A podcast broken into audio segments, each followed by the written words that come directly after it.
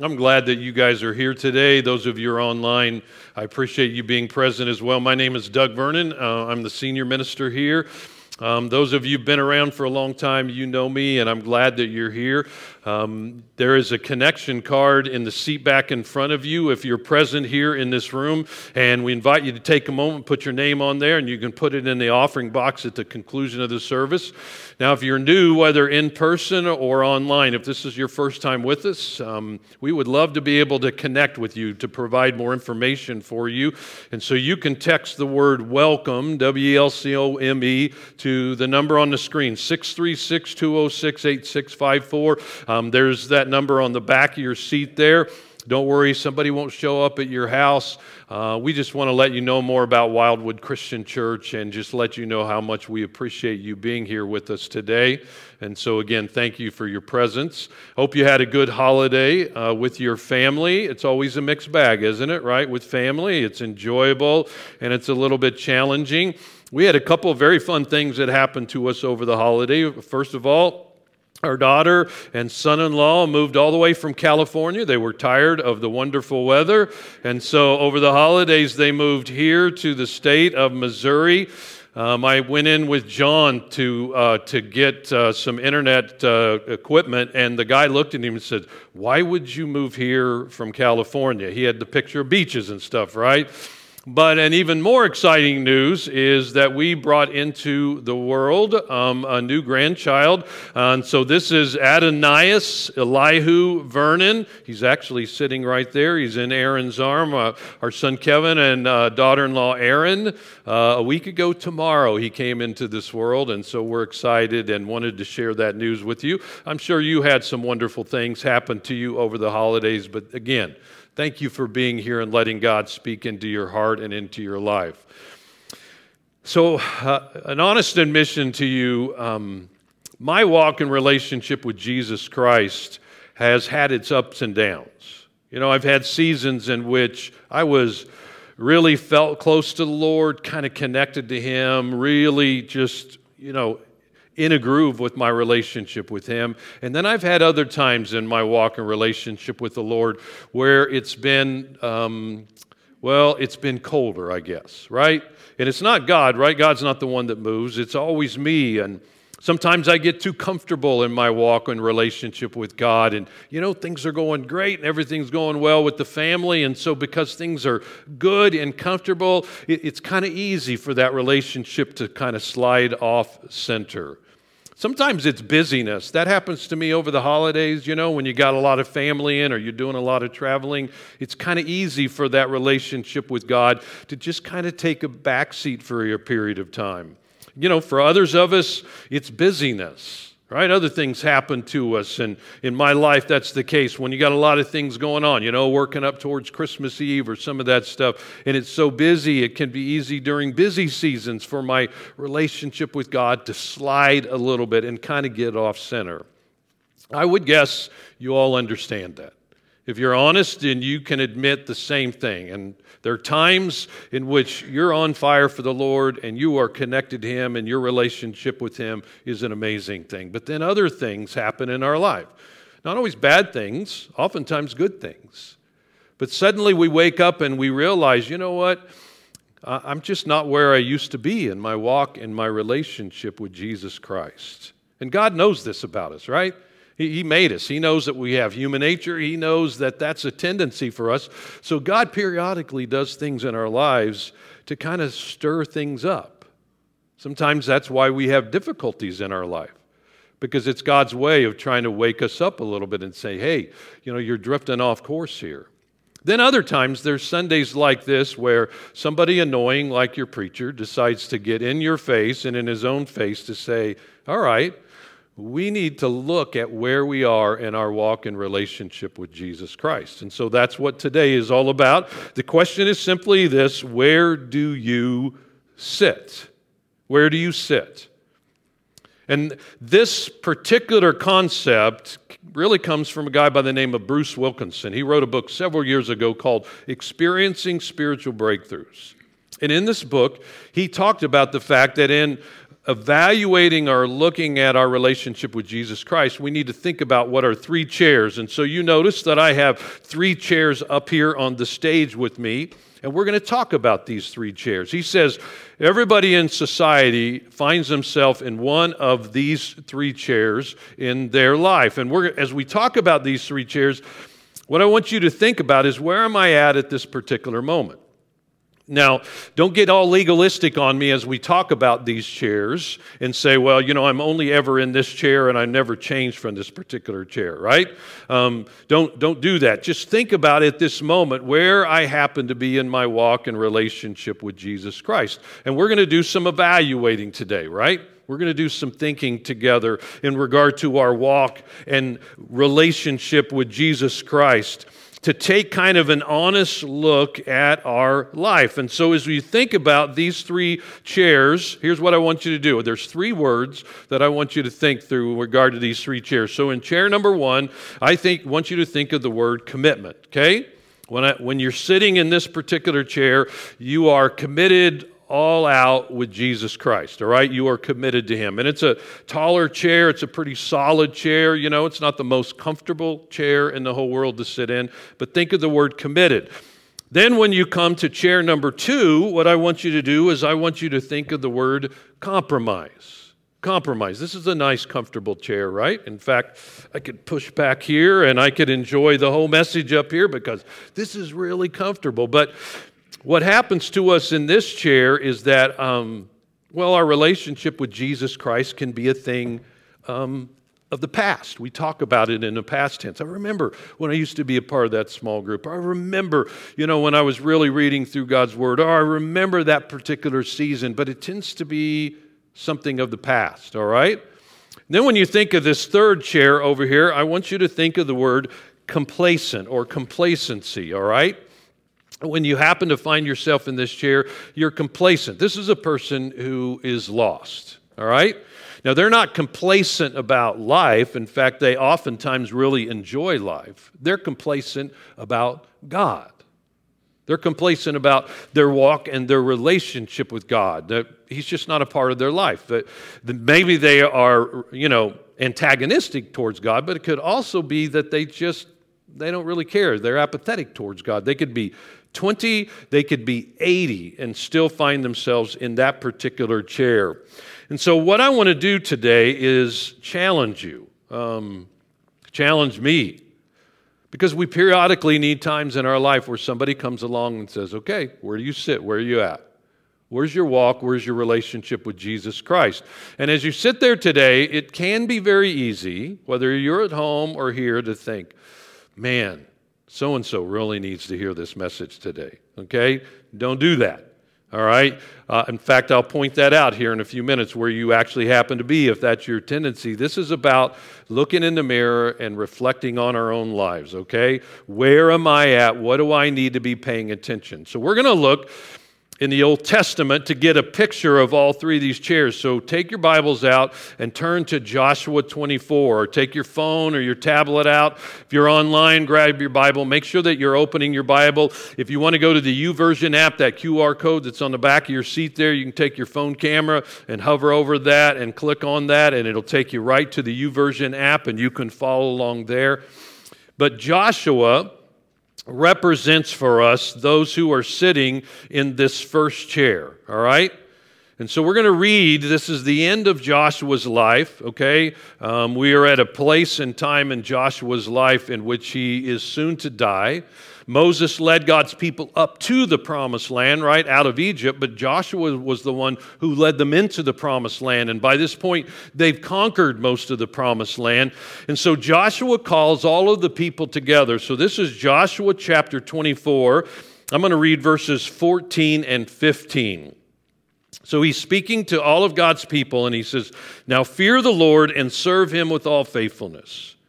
Throw away the gods your ancestors worshiped beyond the Euphrates River and in Egypt and serve the Lord. So that's what he wants. That's what he's saying to them. I want you to serve God with everything you have. But then he goes on.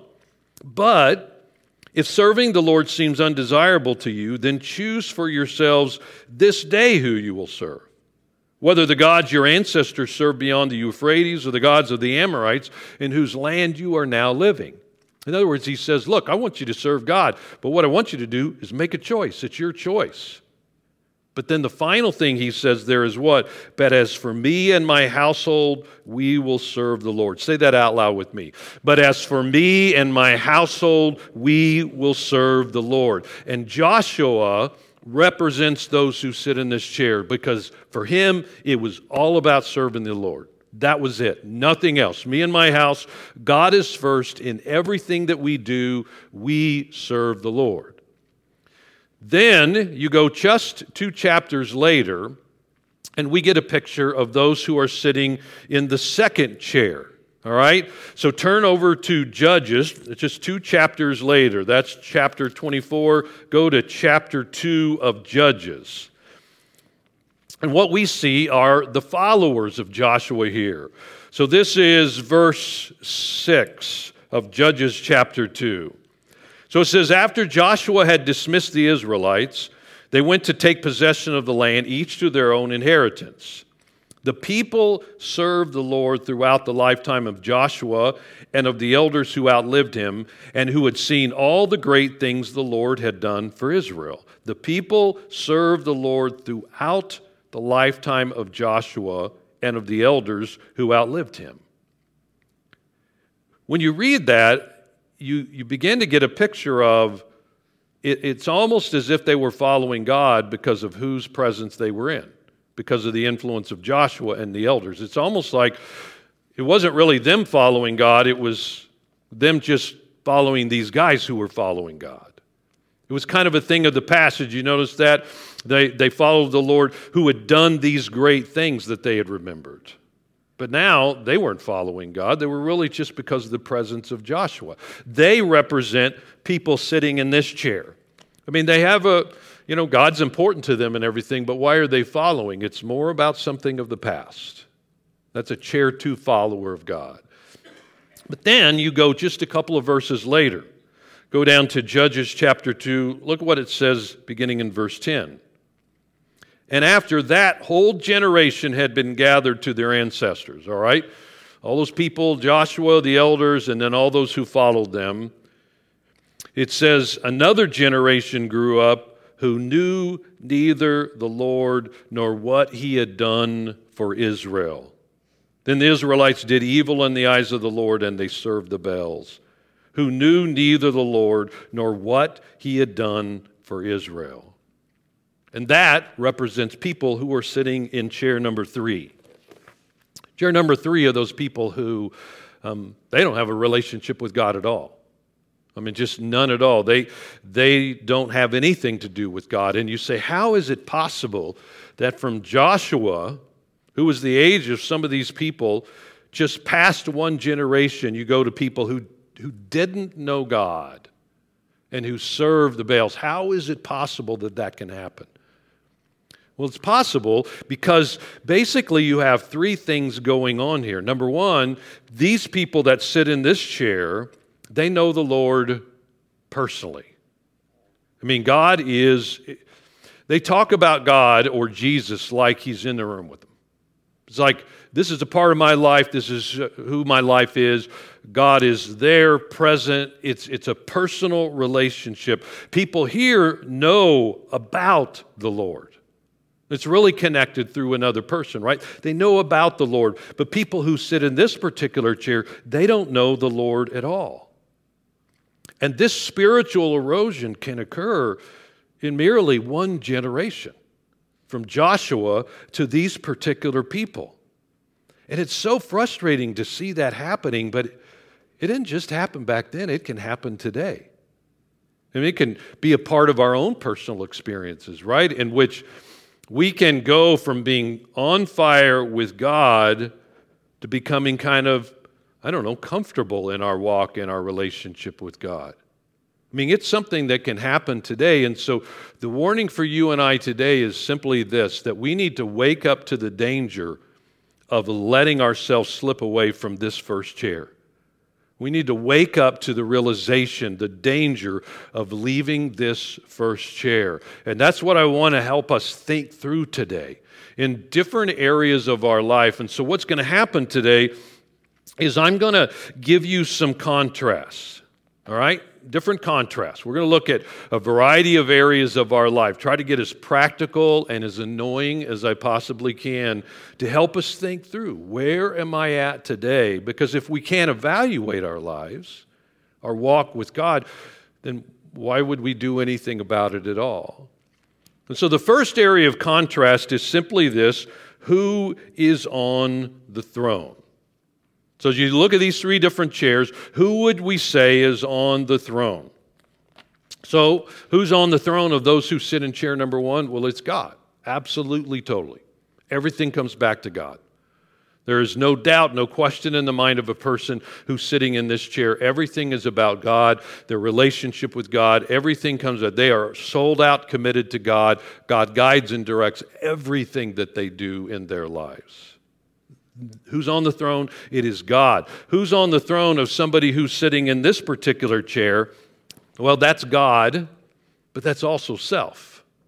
It's like this dual allegiance that somebody has in a chair like this. Sometimes God gets to call the shots, but sometimes we get to call the shots. And the thing about a person who's sitting in this particular chair, they think they're sold out and fully committed to God, that God makes all the decisions. Except when, well, life gets a little bit difficult. And when life gets difficult, and sometimes, oh, you know what, God, you don't really know what you're talking about, or when life gets busy. Right? It's awfully easy for that walk and relationship with God to slide to the side when life is busy. Or sometimes it can happen to us um, because we just rarely ever spend time with God Himself other than when we come on Sunday morning or show up online, right? In other words, we think we're fully committed, but the reality is it's a dual allegiance. Sometimes it's God and sometimes it's us. So, who's on the throne of a person sitting in this chair? Well, that is self. That's an easy one, right? No dual allegiance. Everything comes back to them. They get to make all the decisions, they get to call all the shots. Everything they do is about them, their future. And again, it's not that they're necessarily antagonistic towards God, though some could be. It's just, you know what? I'm the one that gets to make the call and the decision of my life. And so, who is on the throne? That's the first thing that we need to look at and wrestle with. Who is on the throne of my life? Who really gets to call the shots? So ask yourself this question which seat, which chair are you in regarding who's on the throne? Jesus, I have decided to give you this. Really? Yeah. You know, whoever sits here makes all the decisions, right? I know, and I'm always making decisions, but you make the perfect decisions. So you just sit right down and start making them. Wow, I'm honored. I mean, this feels great. Kathleen, guess what? I just got my new credit card. It's time to go shopping. oh, really? I thought your husband and you were going to pay off debt. Oh, yeah. I mean, money's kind of tight, but I figured he doesn't have to know about it. So do you want to oh. go with me? No. no? Why? Uh, what I mean is, uh, I don't know. Um, oh. So let me check my schedule and then I'll get back to you. Okay, yeah, give me a call. Okay. Kat, what's going on? What do you mean? Well, I'm kind of one cheeking it here. Look, I just want to make sure we're on the same page. You wanted me to sit here, right? Well, of course. And whoever sits here makes all the decisions? Right. So what's the problem? Uh, there's not a problem. I just, I don't know what I was thinking. Really, please, here, sit down. As long as you're sure. I'm sure. Okay, so let's start over. Okay. All right. Kat, I noticed that you've been losing your temper a lot lately. Right. So, okay, Jesus, you know what? I know what you're going to say, but um, see, you, do? don't know the whole situation, you know? Oh, well, all I'm saying is that your attitude is a decision. Yes, of course, but I have a lot going on right now. Well, I know you're under a lot of pressure. Pressure? Jesus, you don't understand pressure, okay? This I... isn't working, Kat. What? We can't both sit on the seat. It's either me or it's you. Okay, I know. You know, I just, I didn't think it was going to be this hard, but here, just take it. No, I'm not going to take it. You have to give it to me. Okay, here. Kathleen, make a choice. I can't. You just did. So, who's on the throne? It's a challenging question. Second area of contrast is how these three different chairs, people who sit on those chairs, how we relate to God. So, how do we relate to God? Well, people who sit in chair number one relate to God in a relationship. They know that it is a relationship that they have with God, all right? That God is more important. As I said earlier, it's like God's in the room with them. Jesus is right there. They recognize that though God is God, right, and He is so significant, it's still a relationship, something that they want to grow and develop in their in their life. And so God influences and permeates every particular area of their life. So, what would, word would we use to describe a person who's sitting in this particular chair and how they view God? Well, we would say they see God in a religion. It's a religion, right? It's a list of do's and don'ts that I'm supposed to keep or not keep, right? Um, going to church is a duty. It's, it's just this thing of, it's a religion. It's something I do, it's a box that I check, and then I can just move on to other areas of my life. And what's interesting about the difference between these two chairs in regard to how they view God is that God permeates every area of their life when you're sitting here every part of their life, um, everything. But a person who sits in this chair, they become really good at compartmentalizing their life. So picture with me right here um, a chest of drawers, all right? It's got several different drawers in here. And so this is what a person who sits in this chair would be like. Um, they got their top drawer, right? That's the Bible, that's their God drawer. But then when, you know, Sunday's done, they can shut that door drawer there. Then you've got the family drawer here, and you've got the job drawer here, and then you've got the fun drawer down here, and then, well, you got that bottom drawer. You know, nobody's perfect, Doug, right? Everybody's got stuff that they want to hide, they don't want other people to see. But what happens to a person that sits in this particular chair is that they're good at compartmentalizing things. Sunday, this is how we act and behave, this is the way we are. And then the rest of the week, all these other areas, they don't mix together. They don't influence one another. And, and it's a kind of a scary thing to recognize that when we actually sit in this particular chair, um, we compartmentalize our life. Now, a person who sits in this particular chair, how they happen to relate to God, they relate to God in rebellion. They have turned their back on God. They are running away from God. Again, it can be intentional or it can just be apathy in their life, but how they relate to God is in full, all out rebellion against God. Well, let's do another area. What about how we view the Bible? How do these different chairs happen to view the, the Bible? Well, people who sit in this particular chair, they view the Bible as the authority of their life. Everything comes back to what God wants in their life. And they recognize and know that God doesn't speak into every area, but He has principles, He has um, guidelines that we can use to influence all of the areas of our life. But they view the Bible as the authority. It's God's Word, it speaks into my life. I'm going to always listen and I'm going to always submit to the Word of God. And so, how they view the Bible, they submit to it. Now, people who sit in this particular chair, they respect the Bible. Okay? They respect the Bible. It's, it's a good Bible, it's a good book, it's got some great stories in it, and they periodically consult the Bible. Open it up to kind of see, well, what am I supposed to do in this area? But the problem with people who sit in this particular chair who respect the Bible is that when it they look at the Bible and God's Word and it contradicts an area of their life or a choice that they want to make, what do they do? Well, they tend to say, Well, I know the Bible says that, but. And then it's easy to justify. It's easy to justify our choices or our behavior and say, but you know what? Culture is really different than it was back in Jesus' day. Or people are really, really different today than they used to be. And so what happens to people here, they respect the Bible, but they don't really spend any time in the Bible knowing what God wants them to do at all. In fact, if you want to challenge yourself, consider this. Over the last three weeks, we'll go back three weeks because Christmas is unfair, right? Other than Sunday morning, how much time have you spent in reading the Bible? Not a devotion, but in reading God's Word and sitting down and letting it speak into your heart and into your life. All right, so how we view the Bible.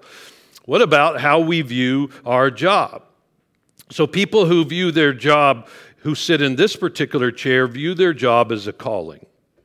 They see that God has given them gifts and abilities, and they recognize that they have a job because God wants them to be a light and an influence wherever they happen to be, no matter what job they happen to have that they they work hard at their job and they do the very best. They want to be able to be you know have that earn that kind of respect but they do it because they want to be able to have a forum to be an influence for god. They see the income that they have to be used by god as a gift for him in this world. And so they see it as a calling. People who sit in chair number two they see their job as a blessing.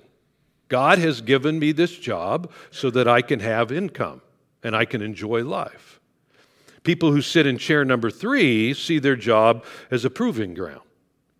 So that I can do the very best I can and I can be a you know, contributing member of society, but it's a proving ground so that they can climb the ladder of success. What about marriage? How do people view marriage who sit in these particular seats?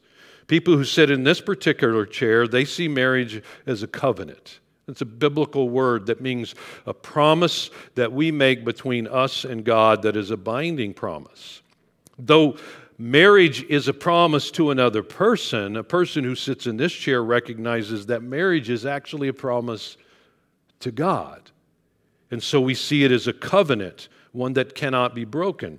People who sit in chair number two, they see marriage as a, a conditional contract a conditional contract. In other words, uh, I'm, I'm committed to this relationship, but you know, when it gets a little bit difficult, it's okay for me to kind of slide out. And again, you know, they look at God's word and they say, Well, I know the Bible says this, but, you know, it's different in my situation. And then people who sit in chair number three, they see marriage as a legal convenience. It helps them financially, it helps them in the job world, whatever it happens to be. It's just a legal convenience. What about how we parent and raise our kids? People who sit in chair number one, they want to raise godly kids. They want them to know God, love God. They do everything they can to help their kids know about God. People who sit in chair number two, they want to raise good kids. You know, don't get in trouble. Don't uh, do anything to mess up the reputation of your family.